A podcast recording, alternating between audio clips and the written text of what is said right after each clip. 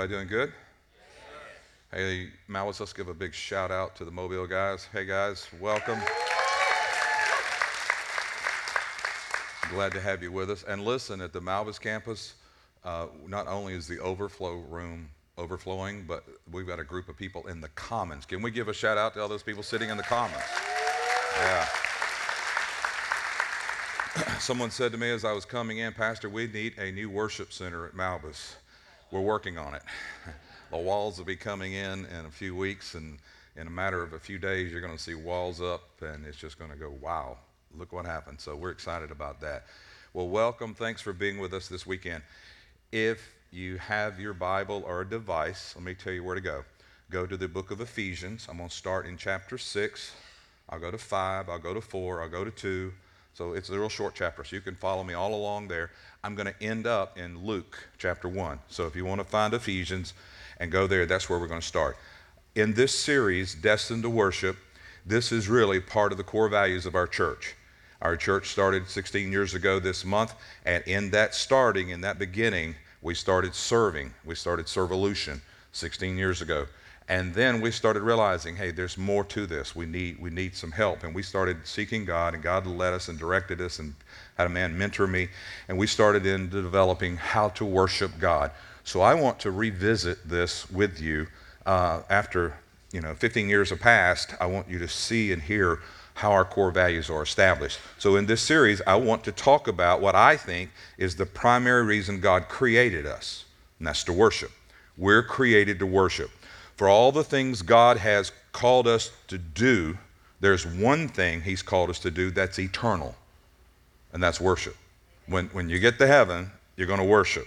So we're going to worship eternally. So that's one thing. He, and he, he has called us to be worshipers. Now, we, we live in a tension filled world, and, and it's amazing what we've seen happen in one life lifespan. Now, some of you don't remember horse and buggies, but you know, some of us do. Uh, not me, but some of you. Uh, horse and buggies to the cars, you know, to the airplanes, to the space shuttles, to the man on the moon. Like, wow. And then from the radio to the TV, you know, to the internet, to computers, cell phones. I mean, it's just amazing. The changes in one theoretical lifetime have just been incredible. However, the deep issues of life depression, frustration, anxieties, the inflammation in relationships. None of those problems have been solved. And in fact, they seem to be worse. Here's why. This is what I believe. I believe we have lost contact with the source that renews us. We become Christians, we become born again, and God has a plan, He has a source to keep us renewed. And I think we've lost contact with that, and, and I want to talk about it. So, in this message, I'm going to show you four aspects of worship. Here's the first one I want to show you the power in worship. The book of Romans says there's a place in God where we can reach where nothing can separate us from the love of God. The book of Romans declares there's a place in God where we're more than conquerors. And here's what that means to me that means that we conquer and we have energy left over. The book of Romans declares there's a place where we can reach in God where things present nor things to come are absolutely no contrast to our faith and our ability to be overcomers. But how do you get to that place? How, how do you find that power? Well, I want to start in Ephesians 6, verse 13.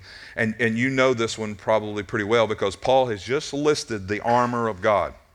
And then in verse 13, he says, Therefore, he's listed it, take up the whole armor of God that you may be able to withstand in the evil day.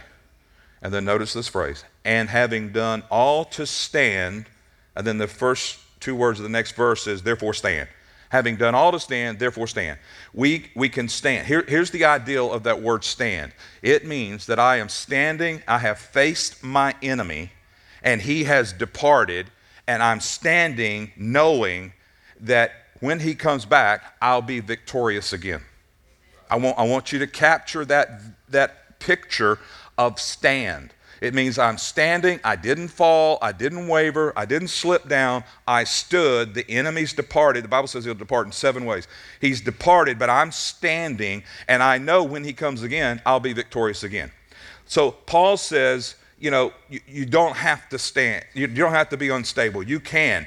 You, you, you can stay on your feet. Now, this is incredible it is possible only if you've done everything necessary. I just pointed out in verse 13 where he says, having done all to stand. One translation says ha- that having all that is necessary to stand. So, what's necessary for me to stand? What's, what's going to allow me to stand? Because the enemy is going to attack. He, he's going to come against you and your family, your finances, your health. He, that's what he's going to do. Here's what Paul says. Now, in Ephesians chapter 4, verse 1. I'm going to show you the verse and I'm going to paraphrase the verses, okay? So here's what Paul says, how you stand. He says, I want you to learn to walk worthy of the calling on your life. All of you have a calling. I want you to learn to walk worthy of it. In verse 17, Paul says, I don't want you to walk as Gentiles walk. I want you to walk in righteousness. I don't want you to walk like the rest of the people. I want you to walk in righteousness. In chapter 5, in verse 2, Paul says, Hey, I want you to walk in love. I want you to walk in love. I, I want, that's the way Christ is walking on the earth, walked on the earth. I want you to walk in love. In, in verse 8 in chapter 5, Paul says, I want you to walk in light. You've been in the darkness, now you're in the light. I want you to walk in light. In verse 15, Paul says, I want you to see that you walk circumspectly. I'll come back to that word in a minute. I want you to walk circumspectly. So, the only way I'll be able to stand is when I've done everything necessary to stand. Then that means that I have learned to walk worthy, walk righteously, walk in love, walk in light, and walk circumspectly. When I learn to walk in those ways, the enemy comes, I'm able to stand. In other words, I, that's the key to spiritual victory. That's how I win out spiritually. I've learned how to walk every day this way. Well, how do you learn to do this? How do you learn to walk circumspectly? How do you learn to walk righteously and in love and in light? Well, in chapter 2 of Ephesians, verse 4, Here's what Paul says But God is rich in mercy because of his great love, which he loved us, even when we were dead in trespasses, made us alive together with Christ. By, Christ, by, grace you've been saved. Verse 6 and raised us up together and made us sit together in heavenly places in Christ Jesus. The phrase sitting together in heavenly places, the idea behind that phrase is worship. The ideal of what we're doing right now in our campuses and, and, and, and, and uh, in the places where we come in and we come in to worship or sing songs. That's one act of worship. To receive the word, to give, all of these things, we've come in together to worship. And, and, so it's not that we're just sitting in his church, we're sitting together in his presence, communing with him. Okay? You're communing. Whether you know it or not, you're receiving things from the Lord. So, letting the presence of God come into our midst, here's what we're doing. When we gather, we're receiving energy or power for our inner man. What does that do for me? That allows me then to go out and walk in a different kind of way. I can walk these ways that Paul talks about. When we've learned to appropriate the energy of worship in walking in new ways, when I meet the enemy, I'm able to stay on my feet. So I'm saying that spiritual victory is wrapped up in your worship relationship with God. When I don't stand, when I'm unstable, when I fail, when I fall over, it means I haven't learned to translate worship energy into my lifestyle. And the reason I don't have power, energy to walk in love, walk in light, walk circumspectly is because I'm not spending enough time in His presence through a relationship called worship. Now, listen, I want to help you with this because th- this, this whole area of worship has been made a little confusing and sometimes even weird. And, and, so I want you to understand the core value of how we see and interpret worship and how we've lived this out in our church. So I, I want you to see that when I don't stand, it's because I haven't learned to translate the worship energy through a worship experience with God. So that's the power of worship. Here's my second point. I want to talk about the priority of worship. There's a priority that I need to have to go into worship. And, and Paul's already talked about it, so let me run through them. There's four of them. Here's the first priority I need to walk bearing his name. If you're a believer, you carry the name of God. Whatever your name is, just put God at the end of it because you carry his name on this earth. In this earth, you carry his name, and we're to carry it with honor. Now, I, I don't know about you, and I may date myself, but my dad had a rule when I grew up. If you get a spanking at school, when you get home, you get another one. Anybody feel the pain? Yeah. Did you understand it as a kid? I didn't understand it. I broke the rule at school. I got, you know, a whipping there with a board on my rear end. It's like, isn't that enough? No, when I get home, I get another one. I didn't understand that until years later. Here's what I understood. Is here's what my dad is saying. You violated the sense of honor of my name. I, I, I don't want you to break rules or or cheat or steal or any of those things. I don't want you to do that because you carry my name and I want you to carry it with honor. God says, I want you to carry my name in the earth with honor and with dignity. And, and if I don't carry with honor the family name, I bring a reproach on God. That's the first priority of worship is a Christian carrying the family name with honor. Here's the second priority. It's to walk in righteous deeds. In other words, when I worship, there will be a definitive behavior change in my life because of worship if you make contact with the living God, you know that we serve a living God. If you make contact with a living God, you will change, your behavior will change, and your walk will change. You cannot walk away from an encounter with God without having changed in the way you walk. So the second priority is to walk in, in, in righteous deeds. The third priority is to walk in love. Let me go back to that verse in Ephesians 5 2. And we walk in love as Christ has also loved us and given himself for us, an offering and a sacrifice to God for a sweet smelling aroma. This is a powerful picture, and it reaches back to the Old Testament tabernacle and the Old Testament temple. The ideal here is that the lamb is placed on the brazen altar as a burnt offering. Now, the burnt offering is not a sin offering, the burnt offering represents total giving of oneself to the Lord. Jesus offered a sin offering and he also offered a burnt offering. His burnt offering was he gave himself as an act of total love and commitment to his Father. So God says we're supposed to walk out of a commitment of total dedication to Christ. Wor- here's what worship is worship is coming into the tabernacle. Remember, in, in the natural, it's taking the lamb and put it on the brazen altar. Worship is coming into the tabernacle and climbing on the altar by saying, God, I give myself to you totally. It's a new day. Thank you for this new day. Thank you for your mercies that are new and fresh every day. But I give myself to you today. I live my life for you. My life is a sacrifice. Whatever you say and you want to do through this body, if you want to finish the work in me, I'm here. I'm there for that. So Paul says when you give yourself in total consecration, it's a priority, you're willing to give up the rest of your life to God, something happens in your life. What happens? Here's what happens. He says it's like a sweet smelling sacrifice when the lamb begins to roast. Smell that? Anybody fasting? smell, smell that lamb? Where's that coming from? I think this is how they got people to go to church in that day. It's coming from the tabernacle. I want to go to the tabernacle. I want to go see what's going on. It smells good.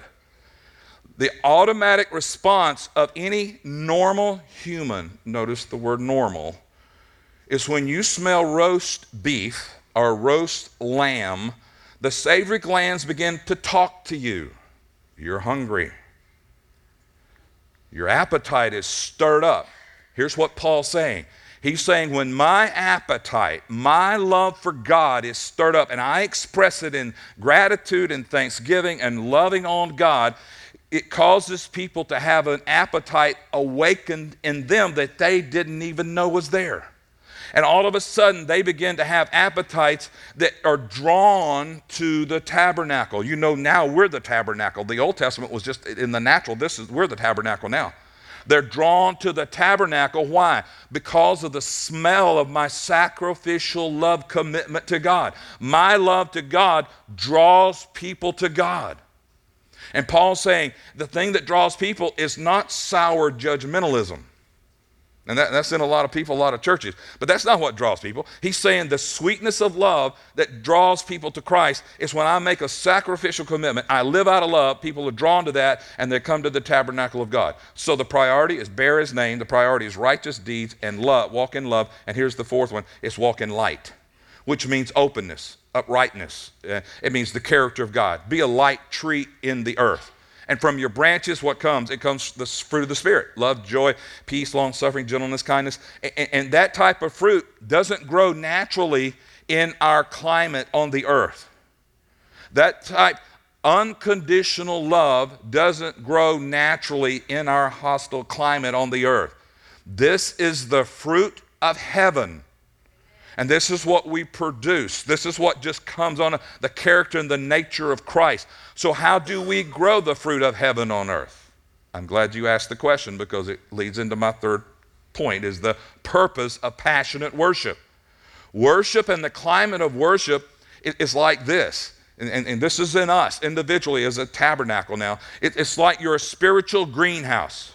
So when we come in to worship, when we come into the worship center at the campuses, we come into worship, and you may come in with frustration, you may come in with anger, you may come in with hate, but when you begin to worship, you start, you start being filled with love and all of a sudden everything in you is changed. Suddenly I'm motivated. Because you see, when I love God, I can't love people with a God kind of love unless I love God. You can be kind and you can be cordial, but you will not love them with a God kind of love unless you have come into the presence of God to love God and worship God. Then He fills you with this love, and now you can be patient and you can be kind and you can be gentle. And ladies, that's why when your husband leaves here on, the weekends, it's you know they're different than when they got when they drove here earlier because they've been in the presence of God. Can I get an amen from the ladies? That was weak in that climate of a spiritual greenhouse, new sprouts, new buds begin to come forth from my life. And, and, and, it starts changing. I wasn't like that. Worship changes me because I begin to look like Jesus Christ. And budding forth is the fruit of God's Spirit. The light of His character is coming out because I'm a greenhouse. What does that mean? That means the climate of heaven is duplicated in this tabernacle. The climate of heaven. So, worship should be changing my character. If worship isn't changing my character, it may be that I am prostituting the presence of God rather than encountering the real presence of God. I'm just going through the motions. I'm just faking it till I can make it. I'm just going through the motions and I'm not touching God. But when I touch God, I begin to reproduce the life of Christ in me. And then Paul says, walk circumspectly. Now, I'll tell you what that word means in a minute. But he says, walk circumspectly. And then he says in chapter 5, verse 18, he says this one, and some of you are going to love this, but hang on before you love it too much. Do not be drunk with wine, because that will ruin your life. Instead, be filled with the Holy Spirit. The word circumspectly in the Greek language is where we get our word acrobat. And here's what the word means it's the ideal of walking in a balance, walking with balance. The picture is you're on the tightrope of life, but you're walking and you're not losing your balance. So Paul says, hey, and don't, don't be drunk with wine because that will ruin your life. Instead, be filled with the Holy Spirit. And then he says in the next verse, singing hymns and psalms and spiritual songs among yourselves and making music unto the Lord in your hearts. So here's what Paul said there's one thing that will cause you to lose your balance drunkenness. But he's not talking about the fruit of the vine. That's not what he's talking about. He, he's, he's talking about the world that I live in. That the world that I, the, the one thing that will affect my balance is to become intoxicated by the wine of the world. You see, you, you have four enemies Satan, and then there are, there are spirits and his cohorts the spirit of fear, the spirit of this. You have that, and then you have your flesh that's an enemy to you, and then the world is an enemy to you. And, and, and so when you're intoxicated with that, it's fighting against you. But Paul says, hey, listen, interesting enough, there is another wine that will help you keep your balance. See, when you think of wine and keeping your balance, it's like, wait, there's one that'll help me keep my balance. Yeah, being filled with the Holy Spirit and speaking to yourself in psalms and hymns. You, you already talk to yourself anyway. I, I've seen you riding down the road. You're just talking to yourself. There's no Bluetooth in your ear or anything. You're just talking to yourself. So why not talk psalms and hymns to yourself? Okay?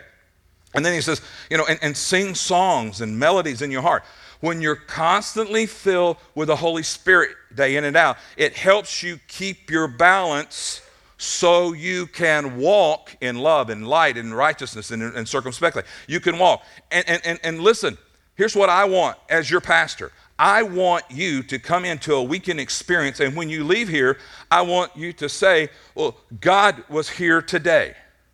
But I want you to understand that it's different every Sunday. If every Sunday is the same thing, that means man is making it and faking it and manipulating it. Why? Because God is different and God's going to touch through a different word and a different song. And, but the, the promise is that He says that when two or more are gathered in my name, I'll be there. And so when we come in here, it, and God is here, that means someone is receiving a touch from God. God is touching their life. And so you know, it, how, how do I stay constantly filled with the Holy Spirit? How do I stay in that? You stay in that by that context of worship. That's how you stay there. It's the place where we encounter with a living God. That, that's the place we stay. We don't just come to worship for ourselves, but because someone here might not be able to worship effectively, but in the presence of God, they encounter God. We come into worship and it's not by how I feel, but I've come in to worship my God because I have a heart of gratitude, an attitude, and an attitude of, of, gratitude, and I'm thankful and I worship and I love Him. When I do, His presence comes. He comes in here, and somebody may be thinking, My life is over, I'm done. But when they sit in the presence of God, God touches them and they think, Wait a minute, I, my life does have future. God hasn't forgotten me. I have hope. I can sing again. See, we never know what God is doing with people through a certain word or a certain song or a certain time in the service. We just know that God, when His presence is here, see, His presence is here now because of His word, because of His promises, because we've worshiped. He's here. And, and, and, and what, what I want you to see that is when we walk with a balance, it means we come to worship not just for ourselves, but for others. And that's what keeps it balanced. I, I listen, I, I grew up in being unbalanced in this area in church. Because worship was all about us and inward and focused. It wasn't about us, others. So, so you see, here, here, here's the difference of being balanced is that I'm worshiping and, and, and, my worship is helping to, for the presence of God to come, but it, it, it, may help me today. It may help me next month. It may help me then. I don't know, but I, I'm, I'm receiving and I'm worshiping God, but He's there because of the worship, and somebody who's in a hard place is touched by the presence of God someone going through difficulties is touched by the presence of God. And, and listen, and people a lot of times, they don't know that. They leave and they think, I, I don't know, I, I, love this. Man, this was good. I, have never felt like this before. I've never experienced it. They have no idea all the biblical terms. I love people who don't know biblical terms. You know, they, they, they just, they just talk in plain layman terms. You know, just, I don't know, it was just great, you know. Uh, you know, and, and, and, and see, that means you're walking in a balance because people in our community need to be loved. They need to feel his presence. So we've come to worship for them as well as for us. Do you know that the church is called to do three things? The church is called to worship and evangelize and make disciples. Now, l- l- let me show you what that looks like. When we come in and worship, it's out of your worship that you evangelize. The most effective, here's what evangelize means it means giving away the love of God. Now, you can go knock on a door, you can go witness hangout tracks and all that good stuff. That's wonderful. But the most effective way to evangelize is to give away God's love. Well, what's, what, what, what's, what does that mean? That means when we come in here and someone comes in to join us who is not a believer and we worship, we're giving away God's love. His presence comes, His love goes out. And here's what you have from that you have people making decisions to become Christians. They're, they're new lambs, they're born again. They're babies, they're little lambs. Well, what do you have to do with little lambs? Well, you got to raise them up. How do you raise lambs?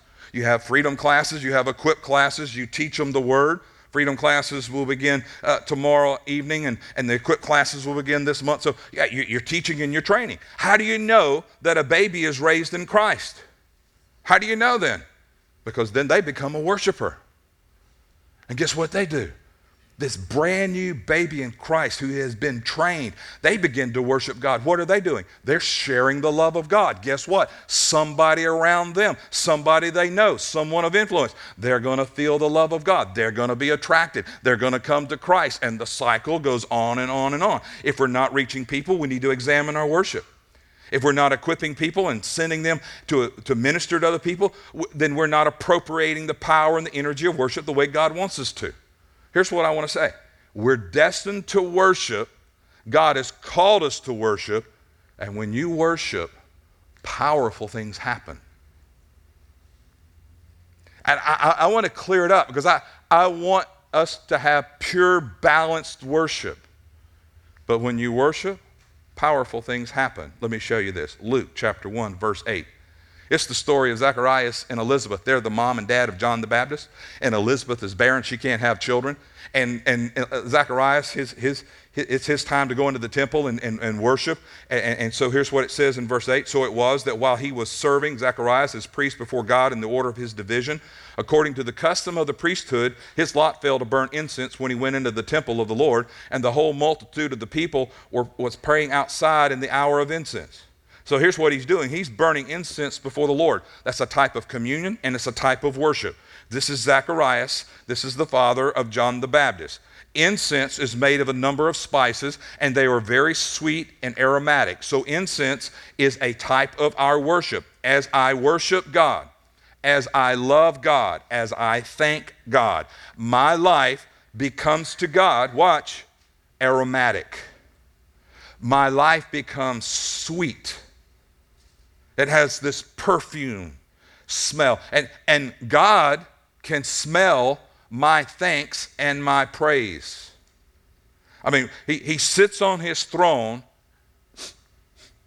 Where's that coming from? Oh, that's coming from Bay Community. Wow, they smell sweet today. And, and here's what it does it draws him to us. He's drawn to us. He comes to us because of my thanksgiving and my love and my appreciation. So here's Zacharias. He's offering incense, and suddenly an angel appears. And the angel said, Don't be afraid because your wife is going to have a son. He's going to be a witness. And the Spirit of the Lord is going to come upon him, and he's going to be baptized from his mother's womb. And he's going to come in the spirit of Elijah, and he's going to prepare the way for the Messiah.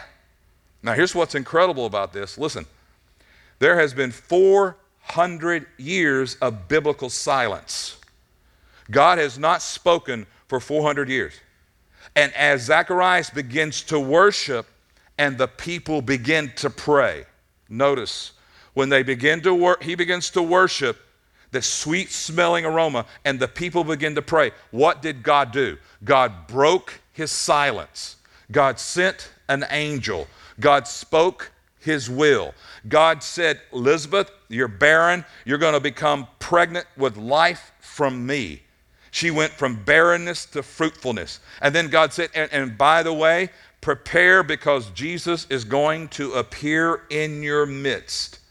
When we worship, powerful things happen in our lives. When we worship, he will break his silence and speak to you. When we worship, He will release His angel for protection. When we worship, He will come with His word and His will. When we worship, He moves us from barrenness to fruitfulness. When we worship, there's the guarantee that Jesus is in our midst. So listen, Worship is a powerful tool that we have. We're destined to worship, and God wants to be right in the midst of our life, and that's how He gets there. Are, are y'all breathing? So, my question is Is he Lord? Or is he just one of those things that you just fit into your life? So, you can come to church, go through the motions, but if he's not the most worthful thing in your life, then your priorities are wrong, your passion to worship lessons, and then the dynamics of worship lose its power in your life. So we need to make sure he's worth more to us than anything else. Is he Lord? Is he worth more to you than anything else? Let, let me show you the pattern of lifestyle worship in the Old Testament. In the Old Testament, Moses had a tabernacle, it's a tent. And it's not very large. It's just, eh, you know, it, but it's portable. You set it up and you take it down and, and, and God's presence would be there. The Ark of the Covenant was there, and the presence of God was there. So here's what would happen when they would go, they, they were following the cloud of the Lord by day and the fire by night, and the cloud and the fire represents the presence of God. So they would set up this tent. Well, there are 12 tribes of Israelites. There are millions of Jews. There's 12 tribes. So the tribes, what they would do is when the tent is set up, the tabernacle of worship, then three tribes would be to the north, three tribes to the south, three tribes to the east, and three tribes to the west. So if you wanted to know your place to camp, you had to wait until the tabernacle was set up then you knew where your tribe was and you knew where your place was in the tribal community. But if the cloud moved, if the presence of God moved, you had to pack up your bags, fold up your tent, and you had to move with the cloud. When the cloud stopped, you had to stop, but you couldn't set up camp until the worship, the worship tabernacle was set up. This is a worship model in our lives. This is the model He destines for our lives. But here's what we tend to do. All of us have done this. We take our tent and we take our stuff and we move over here. And then we say, Hey, God, can you come over here? Or we pack up all of our stuff and we've got a plan. And then we say, Oh, by the way, God, can you go with us? But you see, worship is the reverse. Worship is going to God and saying, God, where are you going? Because that's where I want to go. God, what do you have planned? Because that's what I want to be part of. God, what do you have planned for my life? Because I don't want to miss this. And listen, if you operate with God from the standpoint of saying, okay, I'm going to do all of this and I'm going to start this business and I didn't pray and I'm going to move into this marriage and I didn't pray and I'm going to do all this, you're treating God as if He's a lucky charm. And you would be surprised how many people see God as a lucky charm. Because if I've got this lucky charm, then everything will be okay. But I'm going to move this, and I'm going to do that, and I'm going to do this. See, God is not Lord in that scenario. He, he's not Lord. He wants to be Lord. So I need to know, God, I, I need to know my place. How do I find my place? You find your place after you develop your relationship. Oh man, that's good. When, when you develop your relationship with God, he will show you the place to walk, to live, to marry, the job, the promote. But you see, we get it backwards, and that's not what He wants. He wants to be Lord of our lives. He wants us to worship. So we've looked at the power in worship, we looked at the priority worship and the purpose of worship. Here's the last one, and I'm finished. You ready? It's the pleasure of worship. The pleasure in worship. Now, many of us, in fact, I would say the majority of us today, listening to me, watching me right now, you, you grew up in church. And you already know that we are supposed to know God, but many of us don't know we're supposed to enjoy God. Because we have a negative image of God, and He's on the throne. And every time you messed up, He reached over and took His heavenly fly swatter and he waited for you to get right in the middle of your mistake and pow, he'd pop you and put you back in place.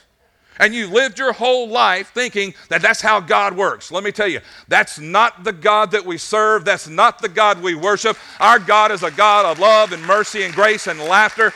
That's not God.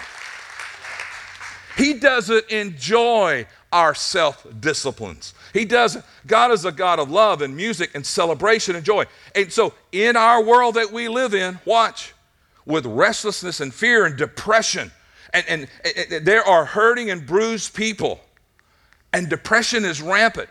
But worshipers transport the joy of heaven to the earth. See, this is why God did this, because the atmosphere of heaven is joy and peace and love. How does it get here? When we worship, He's drawn to that. When he's drawn to that, he brings his presence, and in his presence is love and joy and peace. And then it just saturates and it becomes part of our world. So, as a believer, if you're a believer, you can sing or you can offer prayers or you can have communion with the Lord and then celebrate who God is. What happens when you celebrate? Somehow, our worship is tapping into heaven and it's finding the dominion of love and joy and peace, and then it's appropriating it to the world that we live in. It brings the joy into my house. It brings the peace into my marriage. It brings the, the love of God to my kids. It just comes in. I don't know how it works, but worship, here's worship worship is the discipline of praise and thanksgiving. You remember when you taught your kids to say thank you? Remember how hard that was to get them to say thank you, thank you, thank you? You want your child to be thankful. You want to teach them. It's not just manners, it's just you want them to have a thankful heart. God, the discipline of worship is to have a constant attitude of praise and thanksgiving. Thank you, Lord, for the world I live in. Thank you, Lord, that I'm alive. Thank you, Lord, that I have a house, I have a car. Thank you for my wife, my husband. Thank you for my kids, my grandkids. Thank you, thank you. And we just have a thankful heart. And listen, worship is not based on how I feel. A lot of times I don't feel like worship. A lot of times I don't feel like a Christian. Oh, Pastor, you said that. I can't trust my feelings. I have to trust my faith in God. I can't worship by my feelings because if you did, there may be one day a week where you feel, woohoo, I feel good. Okay, I'm going to worship God. Thank you, thank you, thank you. And the rest of the days you feel like a bum. And you're mad and you're angry. God's mad. He's got the fly swatter out so we don't worship. Worship is giving, watch, worship is giving the gift of my presence in gratitude no matter how I feel. I got to close with this. I got to go. I'm out of time. The psalmist said in Psalms 42 and 7, look, look at this verse. I, have heard this verse so many times, and I've heard people speak and teach on it and all that. Deep calls, unto deep, deep calls unto deep at the noise of your waterfalls. The King James says water spouts. So deep calls unto the deep at the noise of your waterfalls. Here, here's what I think about this verse. This verse is about the moon and the tide. I believe the psalmist is writing about the moon and the tide. Now, we, we, we live on the bay, we, we live near the, the coast, and so we know about the highness and the lowness of the tide. And we know it has to do with the lunar orbit around the earth. But how is it that that moon somehow reaches down in its power and causes formless water to stand up and rest? You've driven across the bayway and the tide is out. Where'd all that water go? And then whatever water's there, you notice it's just like it's not even moving. Is it even real? There's no movement. It's like it's resting. Here, here's what the psalmist is saying. The, the, it's just as if the moon is out in space and God, you're, you're out there too, but somehow there's a link between the moon and the tide. Somehow there's something deep inside of me. And when something deep inside of me touches something deep inside of you, God, somehow I find myself rising up to you and resting. See, the pleasure of worship is I can take him all my toil, all my struggles, all my anxiety, and all my and when I, something inside of me rises up and I touch something deep inside of him, all of a sudden I've got peace. I've got a rest. I don't understand it. It's when the deep of God touches the deep of you that the worship is all about. It's something I can't express in words. I just know when it happens. Because when you're weak as water and the deep in you touches the deep in God, you find yourself rising up with new strength. I don't know about you, but I need new strength just about every day. I need new strength every day. So this worship is not mechanical, and this worship is not just a form. This worship brings rest to us, and I need rest so I can rise up. Now, when I'm weak, you, you know, you've been there. When you're weak and you, man, you, you cried out from the deep part of you unto the Lord. And guess what? He responded from the deep in him and he touched me. I can't understand it, but all of a sudden, all hell's breaking loose around me. All of a sudden, there's peace. All of a sudden, there's, there's hope. All of a sudden, things inside of me begin to change. I don't understand it. All I know is I want to live that way and not the other way. I want to live that way. I don't want to try to live and carry all this anxiety and fear and outsmart it and outdo it. I don't want to go move my tent over here and move over there. I want to, Him to be Lord of my life, but I want His presence to rise up in me so that I can sense His peace. I can sense that, hey, He's got this. he, he, has I don't know how He's going to do it, but He's got it. We're destined to worship because we need to know God and we need to enjoy Him. How many believers don't enjoy God? I mean, you just got the, you know, you got the badge. I'm a Christian. But you don't enjoy God. You don't enjoy worship. I go through the motive. If I don't go to church, I'll feel bad. If I don't take my kids, I'm going to feel bad. Well, that, that's not the motive. The motive should be I'm going to worship because I love God. And when I love God, He's so designed it. When I worship Him, that the love of God is just going to flow out of me. If there's somebody there going through something they can't worship, they're distracted, that love just going to fall over and touch them and minister to them. And then during the week, driving in the car, during the week, working in the yard, during the week, coming home from work. I can just have an attitude of gratitude. Thank you for another day. Thank you for my family. Thank you for life. Thank you for my job. Thank you for this and this. And I, I'm just living in a state of worship. And everything in my life that I need flows through worship. It just flows through worship. You guys okay? You sure? You breathing? I want to pray for you. But here's what I want to ask you. There may be some of you who don't know the Lord. There may be some of you that He's not Lord of your life. And what, what I want you to do is I want you to pray this prayer with me. I want all of you to pray this prayer with me. L- listen, life's too short to try to do it without the Lord. Life's too short to try to, to, to, to try to forge your way through without the presence of God. So if, if you don't know Him, if, if, if you, you can't picture Him as Lord and, and, and relationally and you're submitted there, and, and there's that burnt offering, you, you, I, I can't do that yet. I want to pray for you. I don't want us all to pray that prayer now. Jesus, thank you for loving me. I want you to be Lord of my life. I'm tired of trying to do it by myself. You are my Savior, and I let you become my Lord. I put myself on the brazen altar, and I give everything to you.